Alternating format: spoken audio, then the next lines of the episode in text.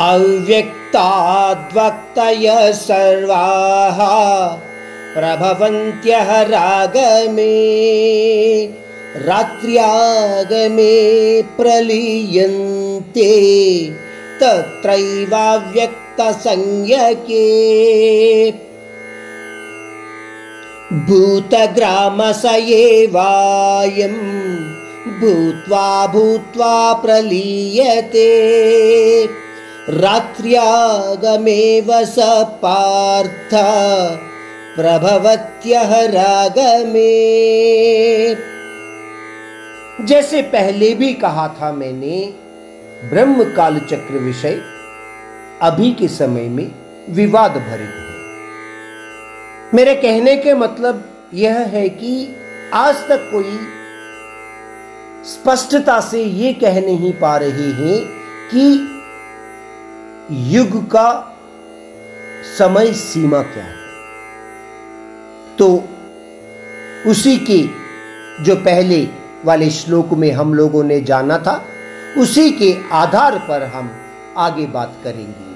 तो परमात्मा इस श्लोक में कहते हैं कि जब उस ब्रह्मा के लिए दिन का समय हो, तब यह ब्रह्मांड, यानी अपरा प्रकृति उद्भव होता है। इसी तरह जब वह ब्रह्मा के लिए रात्रि हो तो यह ब्रह्मांड उन्हीं में तो यह ब्रह्मांड उन्हीं में लीन हो जाता है।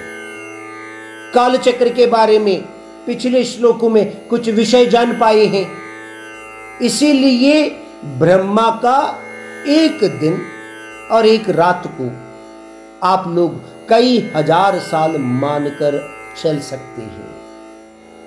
पिछले श्लोक में बताए गए विषय को सरल भाषा में बताते हुए परमात्मा कह रहे हैं कि ब्रह्म काल में, यानी दिन के समय, सभी जीव राशियों का जन्म होता है।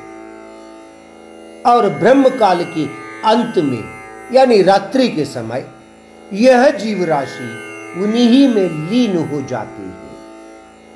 आपको याद हो, एक अध्याय में परमात्मा ने कहा था कि सभी जीव राशि कर्म रूप यज्ञ सहित जन्म लेती हैं।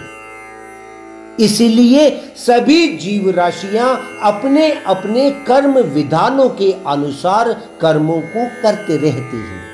और सुख दुख संबंधित भावनाओं के साथ जन्म मृत्यु को प्राप्त होती हैं।